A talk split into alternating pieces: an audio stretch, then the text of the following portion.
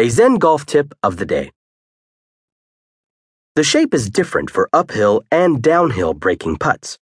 Uphill putts roll faster early in the putt and slow down near the end, so most of the break is at the very end. Downhill putts roll more slowly the whole way, so that they have a more even curve through the length of the putt.